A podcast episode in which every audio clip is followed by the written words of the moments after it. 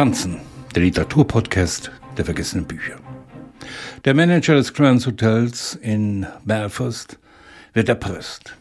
Jugendliche Anhänger der IAA dringen in sein Haus ein und fordern ihn auf, seinen Wagen, in dem sie eine Bombe platziert haben, vor dem Hotel zu parken, wo am nächsten Tag eine Versammlung protestantischer Militanter abgehalten wird. Noch ist das Freitagsabkommen in weiter Ferne. Noch gilt es Vergeltung zu üben, durch mörderischen Aktionismus die eigene Verblendung zu schüren. Michael Dillons Zukunft sollte eigentlich eine andere sein.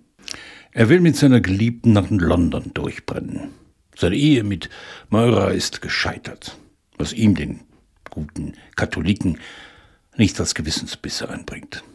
Brian Moore erzählt in der Besetzung von Otto Bayer in Dillon davon, wie leicht jemand ins Zentrum eines Anschlags geraten kann, obwohl er sich für Politik nicht interessiert.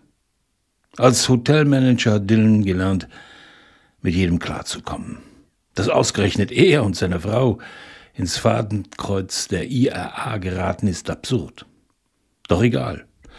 Wie angenehm und erfolgreich er sich in seiner Nische eingerichtet hat, er bleibt Teil einer in sich zerrissenen Stadt und muss miterleben, wie ausgerechnet Moira sich nach vereiteltem Anschlag an die Presse wendet, um ihr zu verraten, dass Dillon eines der Gesichter der vermeintlichen Attentäter erkannt hat.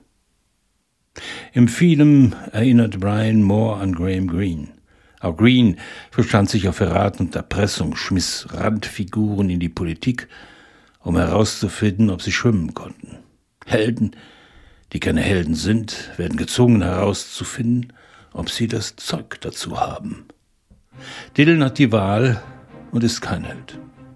Im Original heißt der Roman Lies of Silence, was umso treffender klingt, wenn man an die Lebenslügen unter dem Vorbehalt eigener Träume denkt.